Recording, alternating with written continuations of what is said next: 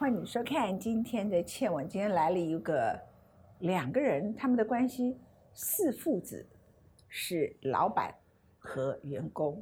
我为大家介绍赖声川 和他女儿赖凡云。Hello，云文倩好，文倩阿姨好。我总不能叫你川川好的，他叫雨云，那你叫什么？赖声川先生您好，赖导演您好。呃，我们先来聊一点点天哈，到底不丹的生活跟台北的日子。还有你小时候在美国长大，你的经历，这三个世界是什么？对你来讲，你的磁场哦，就太不一样了。但我就觉得很幸运，都可以，就是在我的生命里，这这样子的生命历程，能够就是发生在我自己的身上。因为我觉得不丹，它真的是一个很多人向往的一个地方。我觉得可能有很多的，也有很多幻想的一个地方。但你真的去了，它其实就是人，这人就是很真实，然后生活很简单，然后台湾就是等一下，你的不丹住多久？哦，不丹我是每年会去住一阵子，这样多久叫一阵子？就几个月，几个月。但是我最近回来了，最近小孩子读书什么，我们就还是回来。所以你当时决定嫁到不丹，你的先生是不丹的王室，对不对？不算啦，就是亲戚，反正就是亲戚，王室的亲戚。没有，就是对，反正远亲，他们都很和谐，非常和谐，每天快乐至上这样子。可是不丹就是真的是神清气爽，不丹是你飞机一降落到他那个山谷里，空气都不一样。文倩姐，文倩阿姨，文倩姐应该去一趟不丹。她好可爱，她一会儿姐一会儿阿姨，我就不知道这样子要叫什么。对，混乱，混乱，混乱，混乱。以我跟你妈关系，你要叫阿姨。哎，你要不要描述一下每天的人生日子啊？明天起床，你几点起床？那里的人几点起床？大概六点半、七点，就是很早，我都蛮早的，在那边就睡不睡不晚，因为他那边主要是我觉得他们可能没有那个习惯说。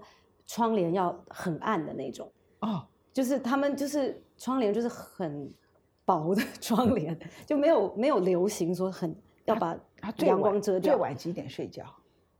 就是大概十点吧。然后大多数的人都几点睡？我我是这样子，对，大大部分的人也是这样，也是这样啊。对，你觉得我是不是太把他们看成奇怪的人在问问题？对他其实都。我觉得他们可能真的有一点，还是依依照以前日出而作，日落而他们那里有电视吗？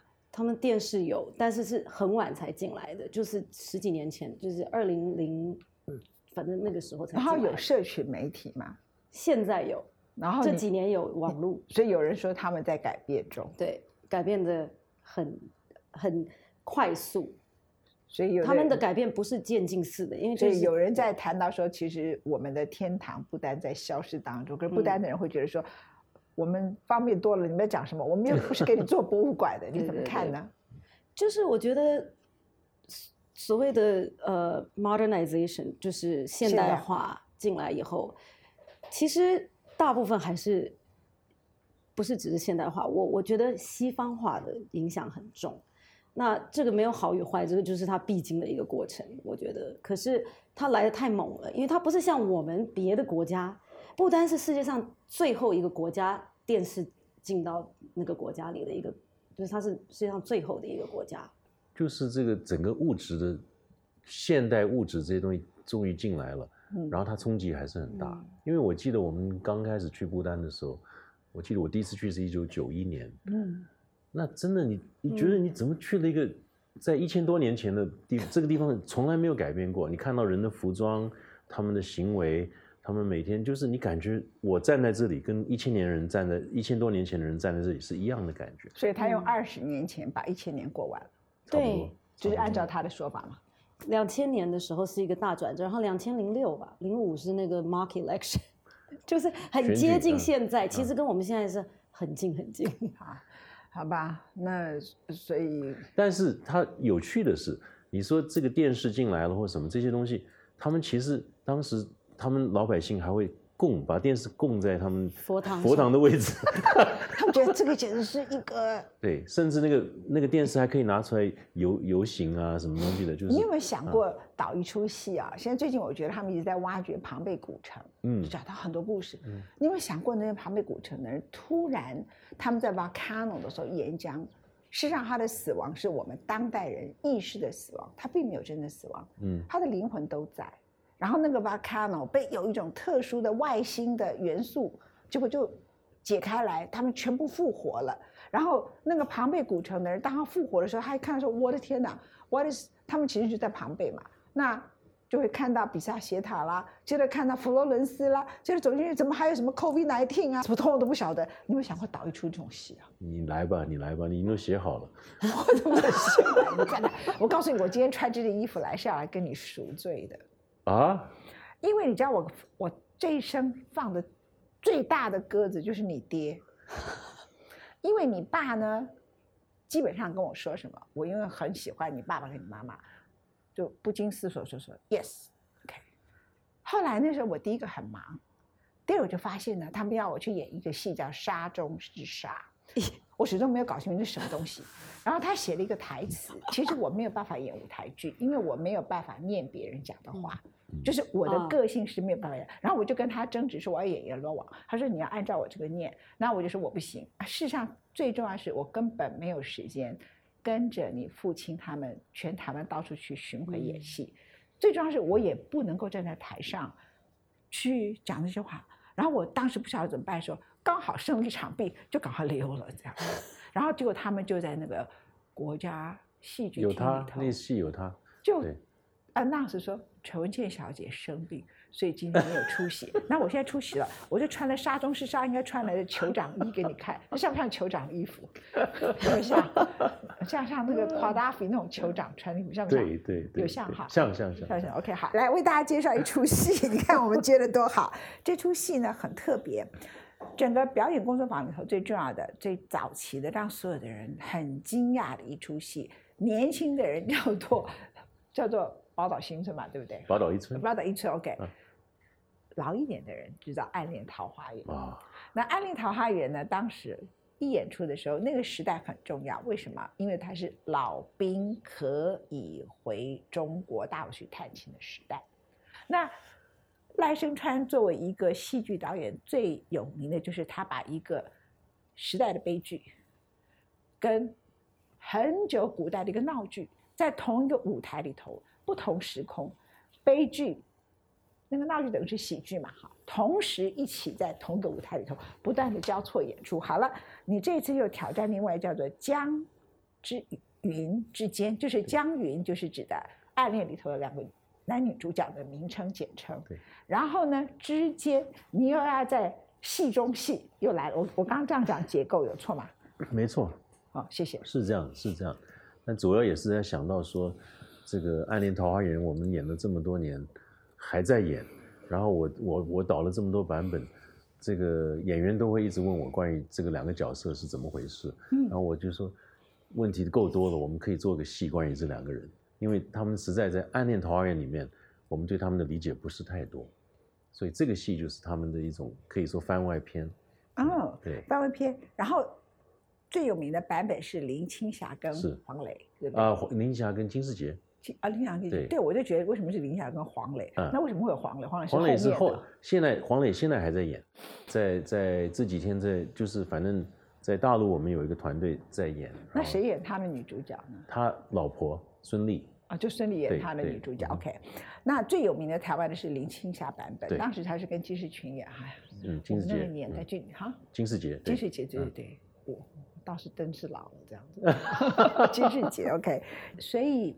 在这里头，嗯，你这一次的江云之间，也让有一个就是你把胡德夫搞上来，嗯，那胡德夫当然是八零年代的人，可是他的特色就是他可以唱穿时空嘛，对不对？啊，就在一个人在那边一直演唱一直演唱，所以你多了一个，我觉得有点像那个 jazz 的即兴剧场，是不是？你了解我，对，没错。但是他自己跑来第二天，他就突然说了，他说：“我懂你在干什么。”他说：“我就是这个戏的桃花源。”我我说你我说 Kimball 你太聪明了，我跟他我跟他交情是从七零年代开始，我们一起玩音乐，对啊，然后他就懂，因为他我都不知道他看过《暗恋桃花源》，所以他看过《暗恋桃花源》，他知道有个暗恋有个桃花源，那这个戏有个江云之间，那为什么有个胡德夫呢？啊，这就是他讲的，就一一语道破，就他在结构上的作用。嗯。嗯嗯。那张元这一次是由张震嗯和肖爱演出，是。肖爱我可以理解，因为他演了你好几场戏。他其实从九零年代就在演《暗恋桃花源》，对，而且他差一点就是在《色戒》里头本来就有考虑他变成一个角色嘛，对不对？也有，对对对，嗯。然后 那是李安的电影《色戒》，张震，嗯，嘿，我觉得张震、李安也喜欢他，《卧虎藏龙》有他的角色，是。那现在他当然越来越红了啊，是。那你这一次找他来演？其实我跟他有一个很奇妙的缘分，跟云也有关系，可能你不知道的。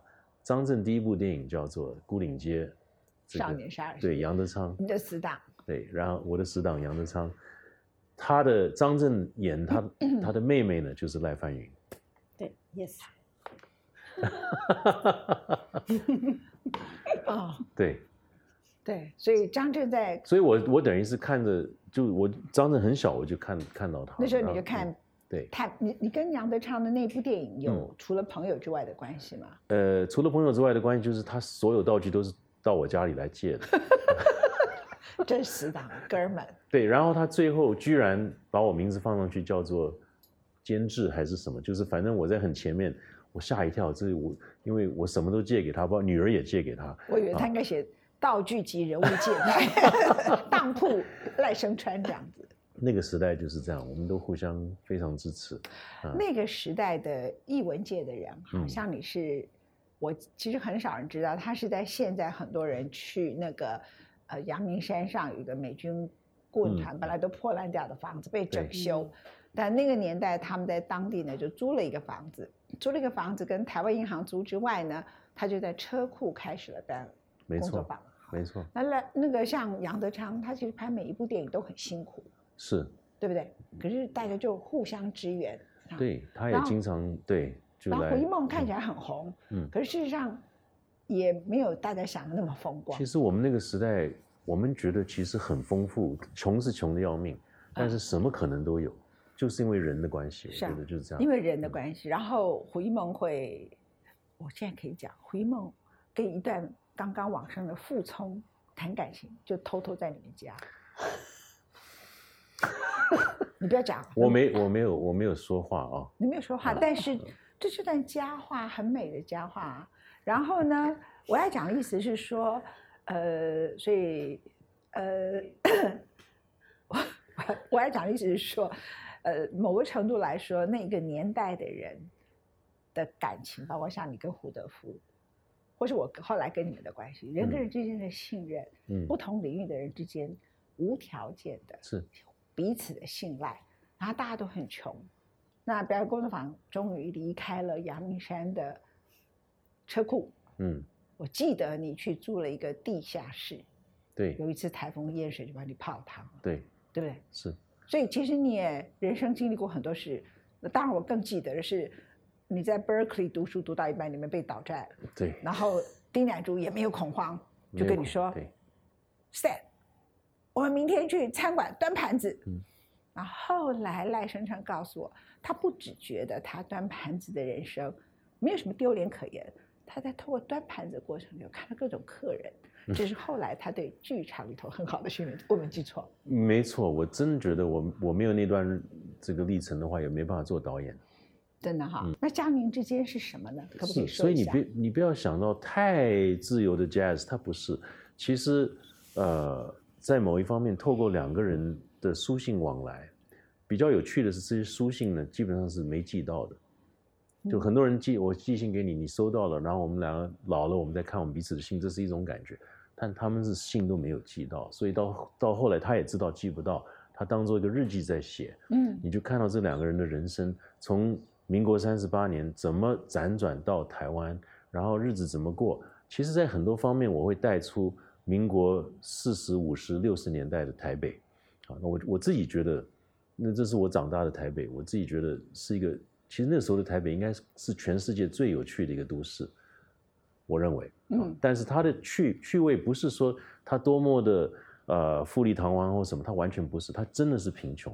但是它多元，它那个多元啊。也就是可能因为民国三十八年这两百万人来，然后就参与到这就变成一千多万人里面我觉得那种多元性很容易这个故事就没有掉了啊。就像宝岛一村，我们不做的话，眷村故事可能也就没有了。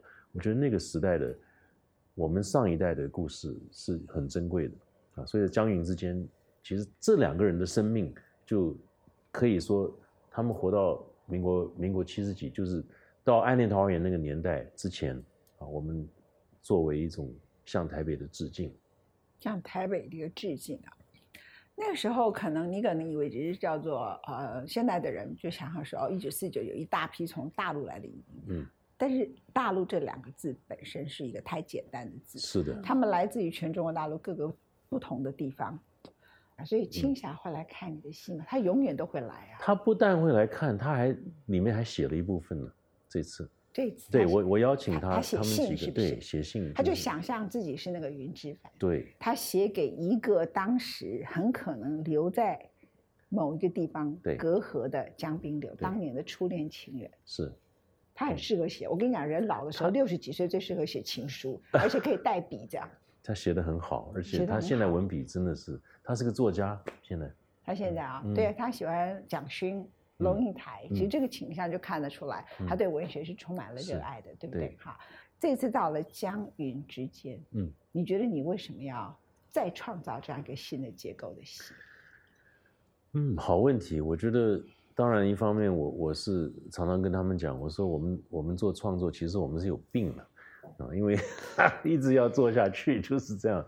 呃，有了灵感，就想我们做了几十年，觉得自己。还能做，还会做，江云之间有一个特殊的啊机会啊，就是让一个整个时代可以做出来。透过这两个，透透过这两个，我们可能有些观众会有兴趣，就他们的后来的遭遇是怎么样，他们两个人身上。然后我也还是在尝试一些新的一些东西，所以这次在台上，我在我在做一个，你到时候来看就知道，你就你你了解我就知道，我又在挑战自己，因为。两个人写信，这个不是什么事情，这个这个是很简单的一种做法。但我就在台上搭了一个像一个一个多宝格一样的盒子，嗯，啊，这盒子里面会打开，打开，打开，就会有戏，这些戏，张震啊、云云他们就会在这个这些格子里面，但那格子都很小，所以一场戏，如果说它适合在整个舞台上一个婚礼，好比说，我就把它局限在一个。两米多的一个空间里面，嗯啊，小小的，小小的，所以你看到的都是一小片段的人生，一小片段的人生，一小片段，然后最后加起来，几十年的路走过来，我们看到台湾的几十年的路，也会想到人生本身吧。一句文学的名句说，其实我们的人生是有很多瞬间所组合成，就是你讲的啪一个瞬间，对。明明在里头也又咖喱。一个角色，问你一个问题，就是说，跟着爸爸演出，有的人很叛逆不想，但你其实成了福气，就是说，你生长在一九八零年代，你跟着爸爸回顾七零六零，然后你自己又是你的年代，然后你又跟着看到布丹后面的发展，那也看到了你妹妹又在纽约，你懂我意思吗？就是你横跨了二十世纪到二十一世纪。等我们都庞贝掉了，就是都死光了，你还活下来，这样 OK？那个灵魂本身的自由度哈，我其实很想，很多人年轻人不喜欢跟着爸爸工作，可是他不太了解，有的时候是好，有时候是他很自由啊，他很自由。我们其实有时候一年可能也见不到一个月，就是如果我不在。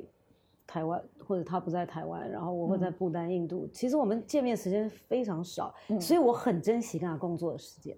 就是其实我也没有演他很多戏，但是这几年下来，可能每几年演一点几年。然后我自己又做妈了，也没有时间。然后就是，可是我就觉得，哎，这个新的戏我就很想跟，因为我觉得他的新创作，他在台湾好像几年没有新的创作嘛，我觉得可以一起。做一个创作，从无到有，哇！但演员在排练场排戏都快要疯了，我们都都已经快要恍神，因为太多要记的东西，然后都不晓得该怎么去跟那个空间就是相处，因为空间都太小。可是我觉得呈现出来会很好，然后是对我们也是一个很很好的一种成长吧。但是我觉得就是跟着他工作还是可以。第一就是哎有相处的时间，然后第二就是可以学很多。嗯，学到什么？学到怎么看大架构，因为我觉得我们常常都很会去看一些很小的东西，可是我发现好像他在看的东西都跟我们看到的不大一样，所以我就想去看他怎么看。人人生很多瞬间哈，有悲剧，有喜剧，有无奈，有很可能就只是晃神吧。晃神也是一个瞬间的，都是瞬间。所以我说做导演呢。你要有经验以后，你就会学会说，这个菜不是一下就会组成的。我昨天还在跟他讲，我说，哎，你要看我每天在那边工作，如果说你在烤一个一个蛋糕，对不对？你烤了十分钟以后长什么样子？所有人都急着就看它最后那个样子，包括上面都涂了奶油以后是长什么样。但对不起，这是有个过程的。所以你能不能接受烤蛋糕才烤三分钟长什么样子，烤五分钟长什么样？嗯，我们就是这样。我今天看了。我不可能要求它长成已经烤好了的样子，我必须了解说，哦，这个只是考了三分钟，我接受今天的进度就到这儿，大家回家吧，就是这样。你要慢慢有耐心的等，但是在那个过程中，你已经看到最后那个蛋糕是什么样子。最近看到。蒋勋，嗯，他去写了台静农，哈，嗯，那很多人可能根本不知道台静农是谁，嗯，那后来呢，去年的时候在池上的谷仓艺术馆，嗯，台湾好基金会办了一个向台静农，我们敬爱的台静农致敬，嗯嗯，然后他里头说了一句话，不是跟着风向才叫反抗，对抗风向往往才是反叛，嗯，这句话好，对不对？真好。然后呢，有的时候。一个人沉浸于笔墨之间，隔绝于尘世这个时候的媚俗，也是一种反抗。我想他在讲的是当代，然后用台静农来讲当代，你怎么看这些话？说的太好了，我觉得我们这个时代就是，呃，我开始做创作的时候正是戒严的后期，啊，那我当然我是七零年代，我在我在玩音乐的时候，跟胡德夫玩音乐，那也是一个压力非常大的一个时代，所以我理解那个时候你想你想。做什么都是一种反抗，讲真的。那我们要怎么样？怎么样在我们的社会里面能够做出一点有创意的东西，非常非常难。所以我觉得台湾这方面，我们是过来人，我们知道那个创意的起步是真的是很辛苦的。真的哦，好。我希望有一天，你的江言之间，胡德夫演奏之外，还有一个我们共同的好朋友讲给他听，叫做蔡琴，在台上演唱。没问题，你欢迎吗？这个怎么会不欢迎？就看他了。他如果在 旁边一边唱 “What a wonderful world”，一边你们一边演，他一边唱，然后接着又唱起周璇当年的小调，又唱起什么的，就随意他唱。太好了，太好了。你对他讲话吧。文倩说了啊，我也说了，来吧。跟谁说？我在跟蔡琴说话。你可不可以说你带爱他？I love you，蔡琴。啊，蔡琴，我爱你。嗯，你说你爱我好了，因为你不知道我们在说什么。我知道蔡琴阿姨啊。而且蔡，而且应该，而且我我要说蔡琴，我我一直爱你。太棒了。我们 一直都爱你。你看好。那语音说你一直都爱我好了。我当然一直都爱文倩阿姨，从小爱到大。各位观众，我一直都很爱你们。主要的原因是，因为我们大家活着这一刻。都不容易，谢谢，谢谢文倩，太感谢，没有太感谢。